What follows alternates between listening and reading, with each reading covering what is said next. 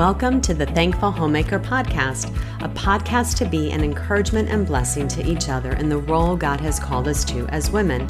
I'm so thankful you stopped by, so grab yourself a coffee or tea and sit with me a bit as we talk about how God's Word impacts every area of our lives as Christian women.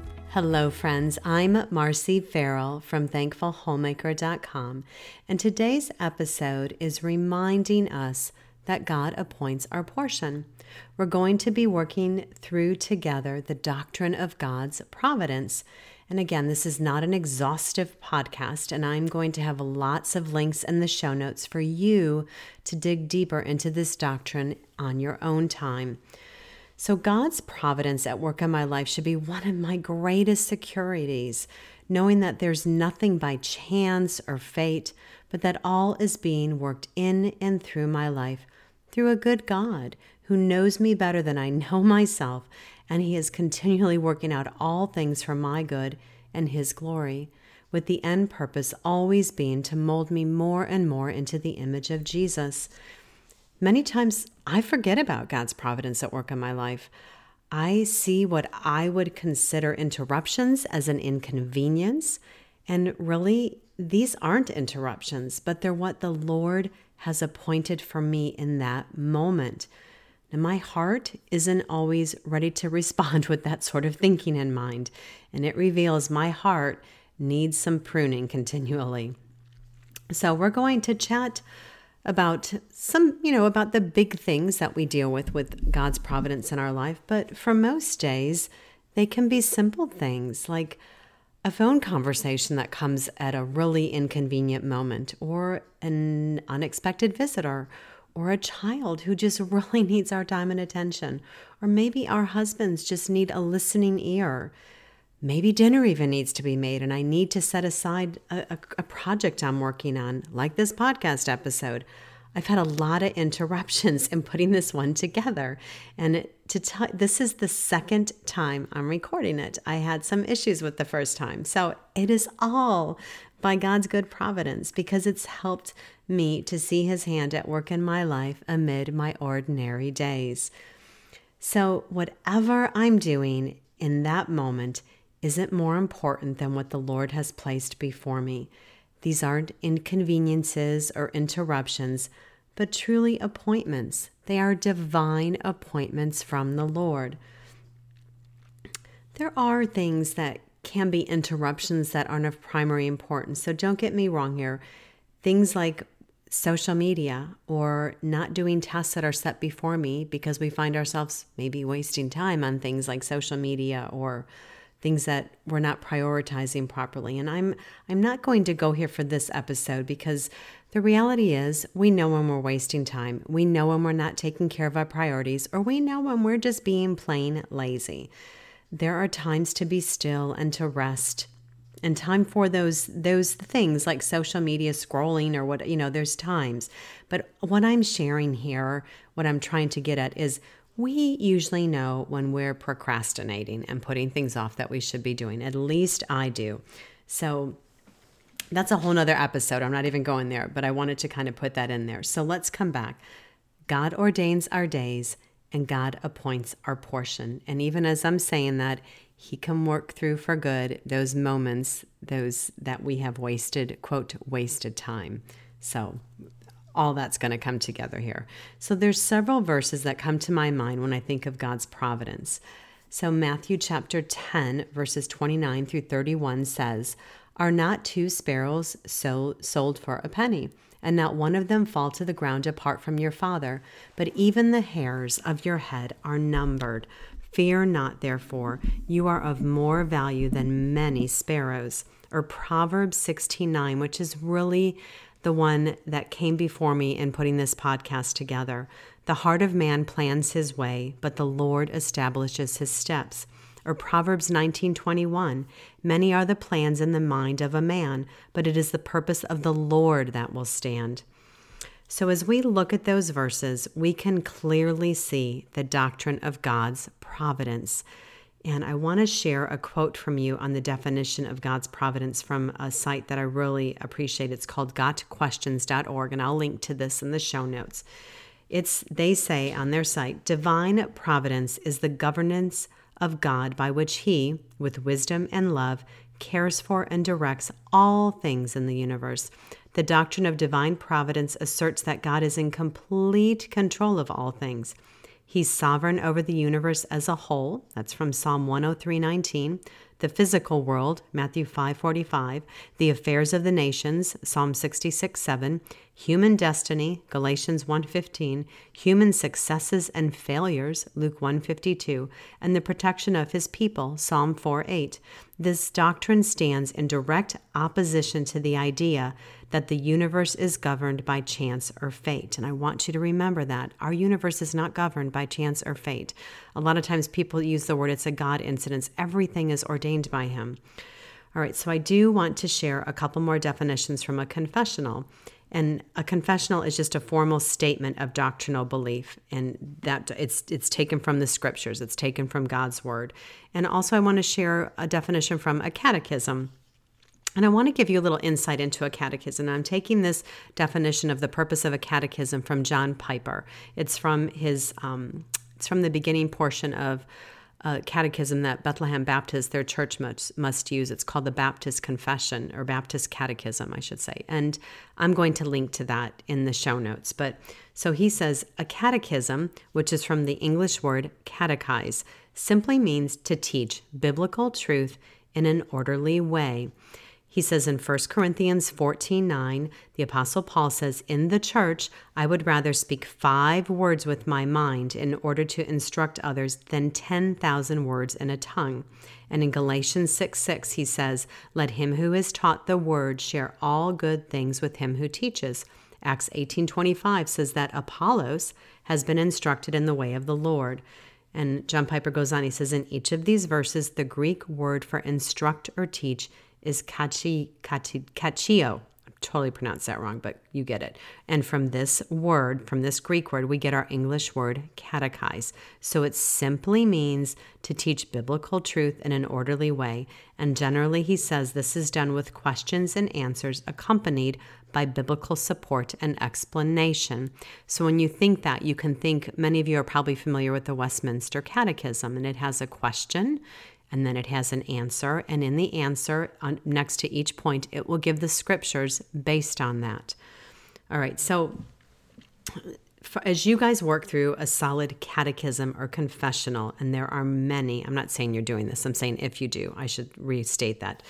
And there are many, you need to determine which one your church would adhere to. So you could ask your pastor or your elders and just check on that because there's the Heidelberg and the Belgic and the Westminster and the London 1689. So th- there's a lot of different ones. Um, as you do this, you're going to learn the doctrines of the faith as you work through them, and they are the really they are huge and great teaching tools for your children.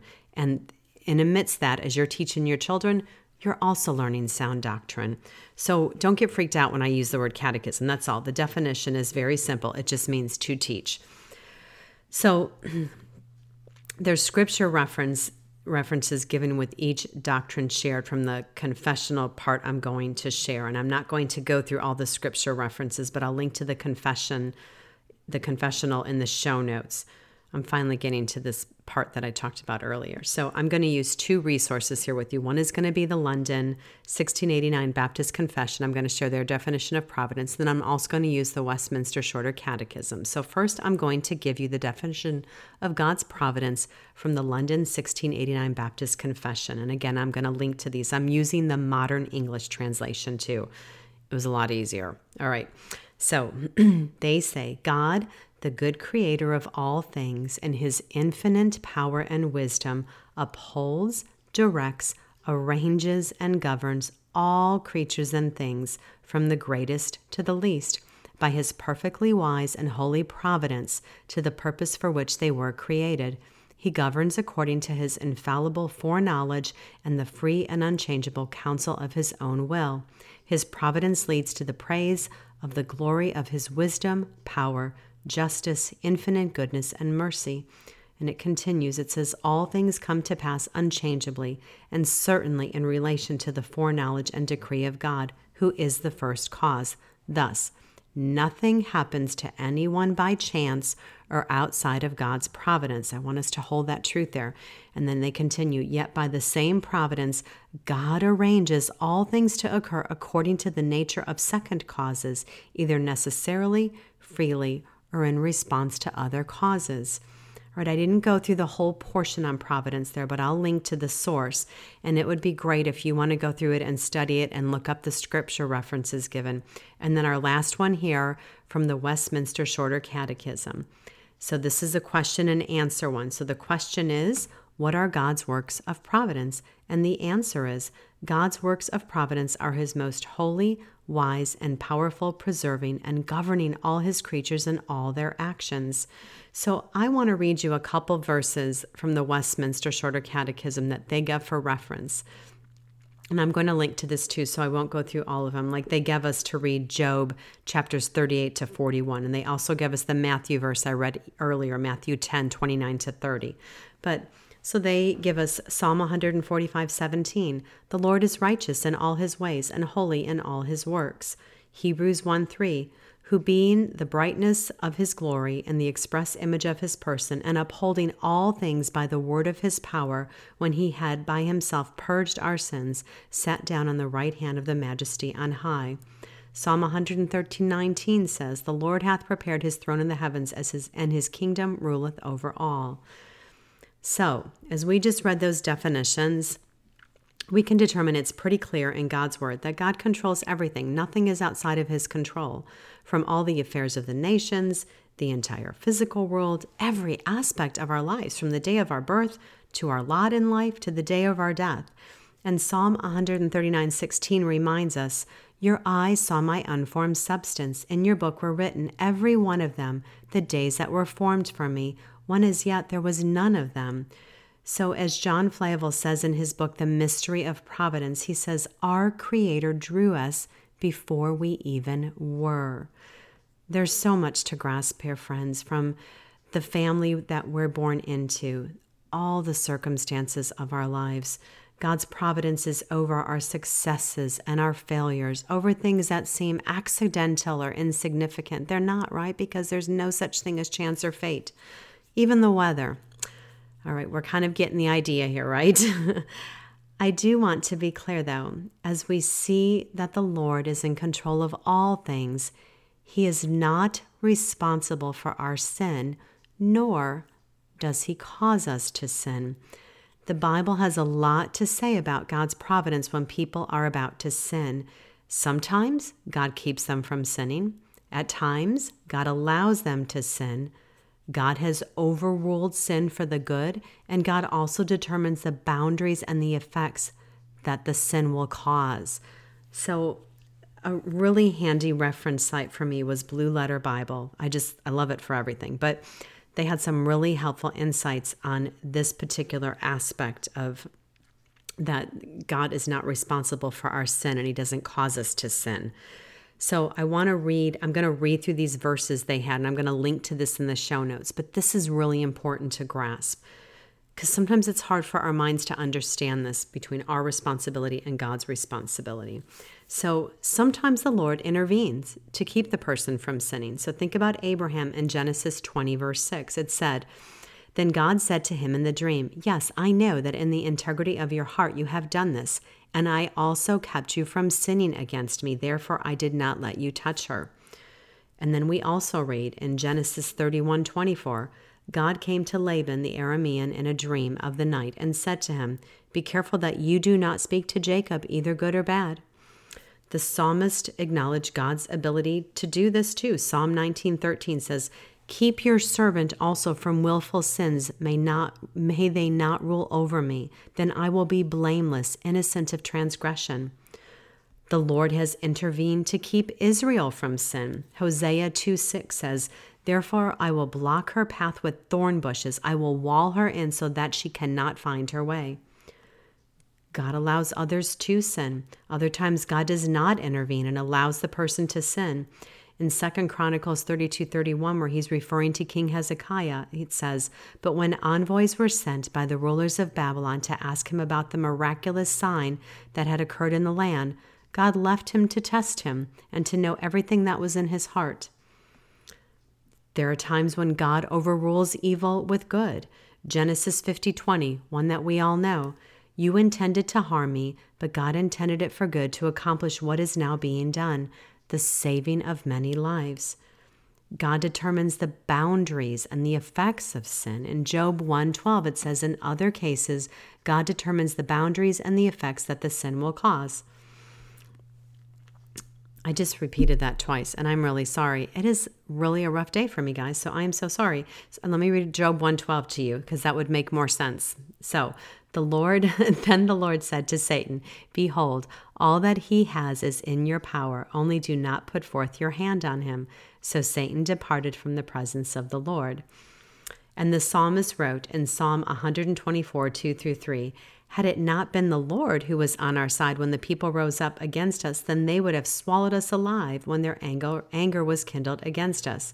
All right, I'm going to link to that page in the notes because as much as I read that, it will be good for you to look at it and to sit and look at it if this is an area you want to get some clarity on. So, one of the verses that I mentioned above of God overruling evil for good is a story we are all familiar with in the Bible of Joseph. When we think of God's providence, the story of Joseph always seems to come to our minds, right? So, just quickly, let me just give a quick recap. So, Joseph was placed in a family, in his, in the family he was by the providence of God, right? He was favored by his father Jacob, given that lovely, beautiful coat. Um, he had a dream that his family was the weeds was bowing down to. Remember that lovely dream he had, and he felt he should share that with his whole family, even the part of bowing down.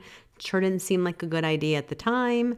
Um, after he did that, his brothers really hated him. They planned to kill him, but that did that fell through, right? He ended up being sold into slavery. He gets to Egypt. He finds favor with Potiphar, and he's put in charge of Potiphar's whole household. But then there's some of those issues with Potiphar's wife, and he ends up in prison. And there's a lot of neat things that go on there by God's good providence. And he eventually gets brought before Pharaoh to interpret Pharaoh's dream, in which Genesis 41:40 states, "You shall be over my house, and all my people shall order themselves as you command. Only as regards the throne will I be greater than you." So we know, kind of the end of the story here, that the reality is his brothers do come to see Joseph. They do end up bowing before him, right? And because of Joseph, many lives are saved. So let me read Genesis 50 20 again. As for you, you meant evil against me, but God meant it for good, to bring it about that many people should be kept alive as they are today. So in Joseph's life, there was good and there was bad. There was wicked done against him, and God used that for good. Job 2:10 tells us, "Shall we receive good from God, and shall we not receive evil?" You know, we don't see the full picture. There's always going to be things we don't understand. And I've used this before, but I think of the tapestry example. We we see the, you know, the underside with the mess and all the stuff going on. We don't see the beautiful front of it yet, the finished work. And the reality is, we may never fully understand all the situations in our lives while we're here on this earth. And I don't even know what happens in heaven if we'll get a full grasp or understanding. We may, but we may not. I don't know that. And the reality is, for me, I know most days I don't really have a clue. I mean, I know God is molding and changing me more into the likeness of Christ, but I don't always see what is all being worked out in every little detail and every little purpose. Alistair Begg had a saying, and I heard this and it was so good. He said, I don't know, but I know God knows. And that's the end quote there. And I think about that, that that really needs to be enough. I don't have to know, God knows. So, William Cowper, who lived a bit ago, and I'm sure I botched his name. I should have looked that up before I said his name. I've heard it said, and I don't think that's how it's said, but his last name is spelled C O W P E R. he lived in the 1700s. He's a well known English poet and hymn writer. And William led a really emotionally troubled life. And he suffered from really great bouts of depression. And they actually, some of them resulted in multiple suicide attempts. This was a troubled soul. He lived in a town called Olney, it's O L O L N E Y, where John Newton was a pastor. And we know John Newton, think the Amazing Grace hymn. I also think of William Wilberforce and that season of abolishing slavery in England. Again, all under God's good providential timing there, right? So, William collaborated on a collection of original hymns with John Newton that they titled the Olney Hymns. And the one I'm going to share with you today, and don't panic, I'm not going to sing. That would be a nightmare for you. I, you would be done with me. So I'm not singing because I love you all. But William Cowper composed this particular hymn. Um, it was it was believed either just before or after an attempt at suicide by drowning. So the theme of this famous hymn, "God moves in a mysterious way," has God's providence throughout the hymn. I'm going to read you the stanzas, and then I'm going to link to um, an article by Tim Challies where he went over the background with this hymn and he has the hymn there and then i'm going to link to a, a, youtube version that you can listen to it if you want to too in the show notes. So god moves in a mysterious way. So god moves in a mysterious way. His wonders to perform. He plants his footsteps in the sea and rides upon the storm Deep and unfathomable minds of never failing skill, he treasures up his bright designs and works his sovereign will. Ye fearful saints, fresh courage take, the clouds ye so much dread are big with mercy and shall break in blessings on your head. Judge not the Lord by feeble sense, but trust him for his grace. Behind a frowning providence, he hides a smiling face. His purposes will ripen fast, unfolding every hour. The bud may have a bitter taste, but sweet will be the flower. Blind unbelief is sure to err and scan his work in vain. God is his own interpreter, and he will make it plain. God's sovereignty is just throughout that hymn, friend. Two verses that we tend to think of when reading it are Romans 8:28, which is one of my favorites, and we know that for those who love God, all things work together for good, for those who are called according to his purpose. And Romans 11:33, oh the depth of the riches and wisdom and knowledge of God, how unsearchable are his judgments and how inscrutable his ways. So Leland Ryken has a helpful little book about hymns, and it's titled 40 Favorite Hymns on the Christian Life. And he shared a metaphor on the line from God Moves in a Mysterious Way, and that's, the, I think it was the fifth stanza, I'm not sure, but it was the line where it said, The bud may have a bitter taste, but sweet will be the flower. The metaphor he shared was of bad events in our lives being bitter buds that need to ripen before they taste good. So think about this. Are there areas now in your life or that were in your life that you can look back and you could see God's hand at work turning that bitter into sweet? I mean, I personally can look back and see moments of affliction or difficulty or hard seasons. And now, being on the other side, I can see God's hand at work to change and mold me in those circumstances. He has has really grown me. I mean, some are ones that I can look back on and even see how the Lord was revealing himself to me before I came to faith in Christ. Some circumstances I don't see yet. Yet. I'm going to keep that yet. And it's what I said earlier. I don't have a clue. And again, at least not at this time, and, and maybe never in this life while I'm alive. But as I'm saying this, I know some of you are dealing with really hard things, whether it's children or marriages or relationships or finances. I don't know what it all is, but hold fast to the truths that you know in God's word as his child. As someone who has come to him in repentance and faith in Christ alone for salvation, you are now his. You are his beloved daughter. He is your loving heavenly father who cares about every detail of your life. He loves you more than anyone else on this earth could ever love you. His love for you is perfect. There is nothing you are going through that is outside of His plan for you. God's sovereignty and His goodness are the two foundations that ground me in my walk with Him. I know He will never leave me or forsake me. I know He's in control of all things, and I know He's working all things for my good because He is good. Take the time to memorize and meditate on verses of God's providence that are going to be a real help to you in those moments when doubts arise or you find yourself doubting God's goodness and His sovereignty. We need to constantly battle unbelief in our lives. The moment unbelief creeps in, we find ourselves dealing with kind of the questions Eve did in the garden like, did God really say, or is God really good? We question his goodness. There's continually moments, these are, I should say, these are every day of our life is a battle, right? The world, the flesh, and the devil. We are in a battle and we need to be ready to do battle. The hope is that we're prepared for it, right? Because the enemy is there. We want to have in our arsenal the weapons needed to fight the world, the flesh, and the devil ahead of time, and not when we find ourselves in the middle of it and in chaos already. You want to be ready to fight when that first thought is even just starting to surface in our minds. I I always feel that I need to put this statement in a podcast. So when I'm saying this, when I'm talking about hard things in our lives, listen to me, lady. My friends, if you are in a dangerous situation in your home, get in a safe place and get help. You are not to stay in an abusive situation. That's not what I'm talking about here. You need help with that. So let's look on the flip side of hard things. What about good things? What about our successes and the things that we deem good in our lives? These too are part of God's providence. And because we know it is His mighty hand allowing and bringing about any things that we would deem good, it should humble us knowing that He has ordained them. It's nothing we've done but His work in and through us.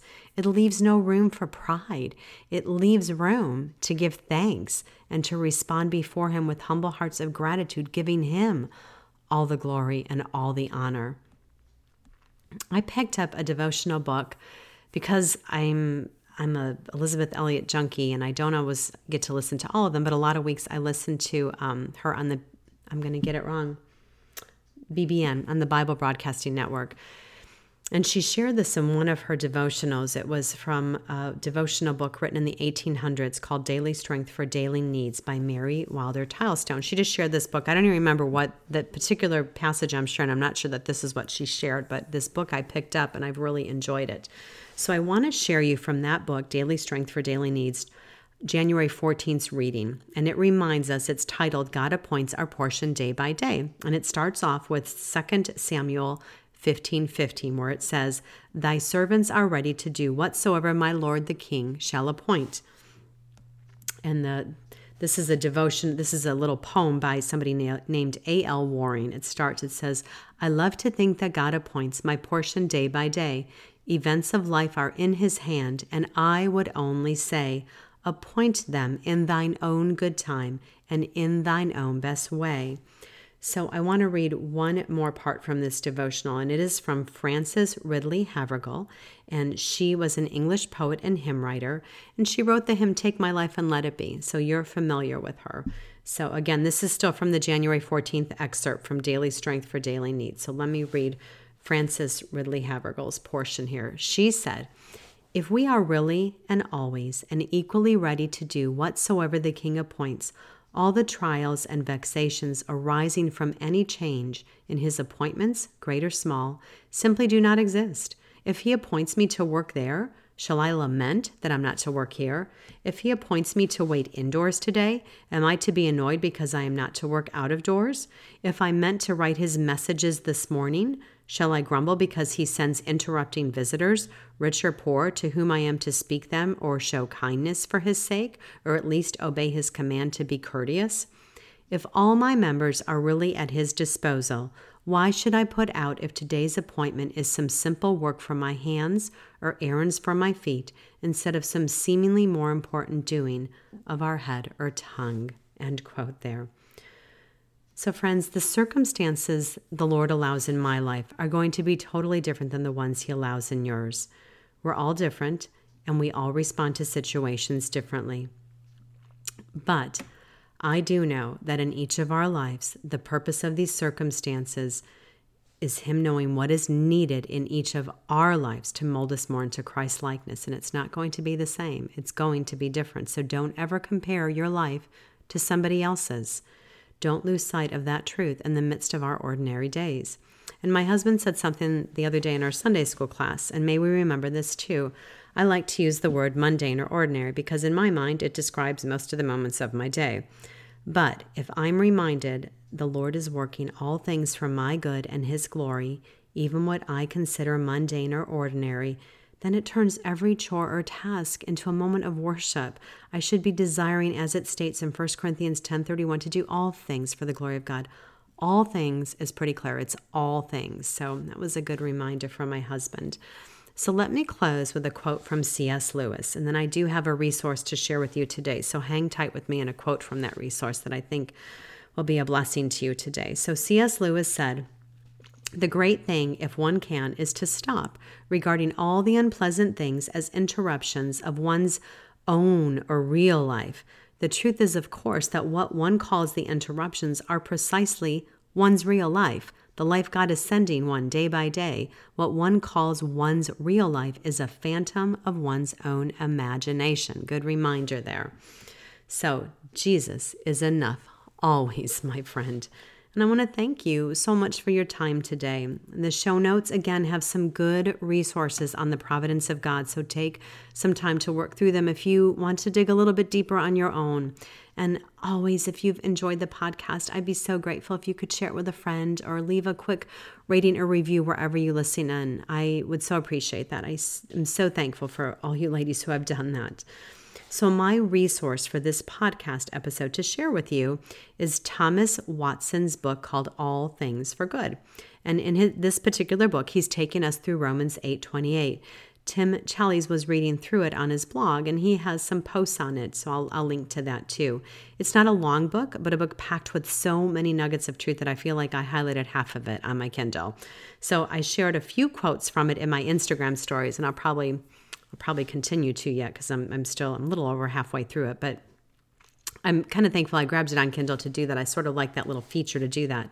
So let me leave you today with a quote from All Things for Good by Thomas Watson. He says, God is a faithful physician and therefore therefore will turn all to the best. If God does not give you that which you like, he will give you that which you need. A physician does not so much study to please the taste of the patient as to cure his disease. We complain that very sore trials lie upon us. Let us remember God is our physician, therefore, he labors rather to heal us than to humor us. God's dealings with his children, though they are sharp, yet they are safe, and in order to cure, that he might do do thee good in the latter end. That's Deuteronomy 8:16. End quote there. So, my dear friends, I pray you all have a very blessed week.